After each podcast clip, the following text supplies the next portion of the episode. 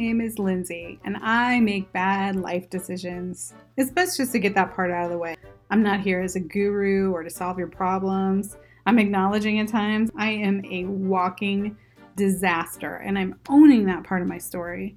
Unfortunately, I'm also an overachiever, which without direction is a horrible thing. I don't toe the line on accidentally making the wrong choice and then walk my way out of situations. Oh no, I double down. I go all in. I will climb the ranks of crap situations until I've absorbed it or fallen on my face so hard there's no recovering. So, why did I start this podcast? Well, I have two kids. I'm on my second divorce. This is my second time as a single mom with no financial support. I have been back to basics or worse more times than I can count. And this is the last time I have the patience to start over. The last time I want to start over. It's just going to be the last time I start over.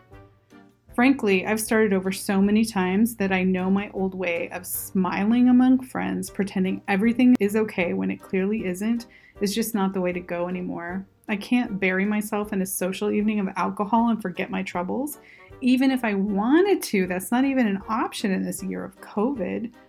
One time, in the early days of my first divorce, a friend came around to check on me. Now, she's been a really good friend. She suggested couples therapy. I feel like she knows me and wants the best for me. My youngest at the time was one, my oldest was three. And for the past few years, I had a home daycare. So not only did I see my own kids all day, every day, we usually had a house full of loud, tiny children. Now, if you don't have kids, let me tell you what children do to your brain first, there's a whole TED talk on what romantic love can do to your brain. It's like the same with children. Seeing a photo of your children would usually make a parent smile. There's just all kinds of like like connections and wiring that gets I don't want to say misfired, it just gets moved around. It's different. Parents' brains get wired up weird, and even news stories about other children will affect them emotionally because they instantly think of their own child. So, the second thing about children that you should know is that they can't feed themselves. They can't make good decisions all day, every day. Especially if you're a stay at home parent, your day is consumed with what was that noise? You need another snack. And the busiest, the biggest task of all, trying to interrupt anything that would result in crying someone walking too rough, scissors on the counter, hugging too much, someone found a bug. It never ends, and you are constantly worried, and your brain never stops. Now, I'm no torture expert, but I've heard the fastest way to break, break someone is to mess around with their sleep. So, at one years old, my youngest was only sleeping through the night sometimes. And by the time my friend came over, I'd gone from super loud, constant stimulation of tiny children and barely sleeping to a dead quiet house with no noise and somehow no sleep either. So I opened the door, and instead of telling her how horrible I felt, I kept insisting everything was fine. Better than ever, until tears came out of my eyes. I wasn't crying, it was like my face was leaking. I wasn't like I was trying to lie to her, I was trying to lie to myself. Like I'm so used to compartmentalizing that this would be an easy thing to do. Have you ever been in a situation where you like say something and by saying it, you've now put it out there and now it's a situation to deal with? Like, I have a tummy ache, or you could have just sat with that before, but now it's gotten so bad because you said it out loud. You got to go get medicine. Or you say, I love you to the barista at your coffee shop.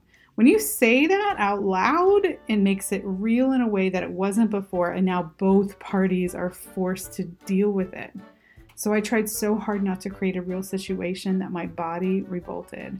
I immediately started apologizing and I said, I think I'm crying, but I don't know why. Her response was, You're getting a divorce and you haven't seen your kids in five days and you don't know why you're crying? So, in an attempt to break this cycle of history, I'm ready to stop pretending and worse, stop actually believing that everything is okay and that I can do anything nobody told me I could do anything I wanted to do per se. This pool of awesome regret I'm doggy paddling in is not the result of an over positive childhood. But somehow I believe I still can do anything if I put my mind to it. And clearly the data is saying otherwise. My oldest son has picked a career path, and despite his adolescence, he's stayed the course the past couple years. That makes me so proud of him and also a little jealous of his ability to just pick a lane. I don't think I can do anything. I want to do all the things, all of them. It seems like a fair amount of stability comes from picking one job and staying the course until retirement. But one thing for more than a few months, and I feel like I'm being suffocated. There's no promise of security great enough to entice me to stay. I think a lot of people feel this way, otherwise, they wouldn't be terms like hamster wheel when you're talking about human jobs. And have you ever worked for somebody that just sucked your soul away every day? Oh my gosh, it's the worst, right? But weighing that against the possibility of eviction, and when push comes to shove, one has to provide for their family. So you're just shoving all these emotions down, like bad, bad emotions.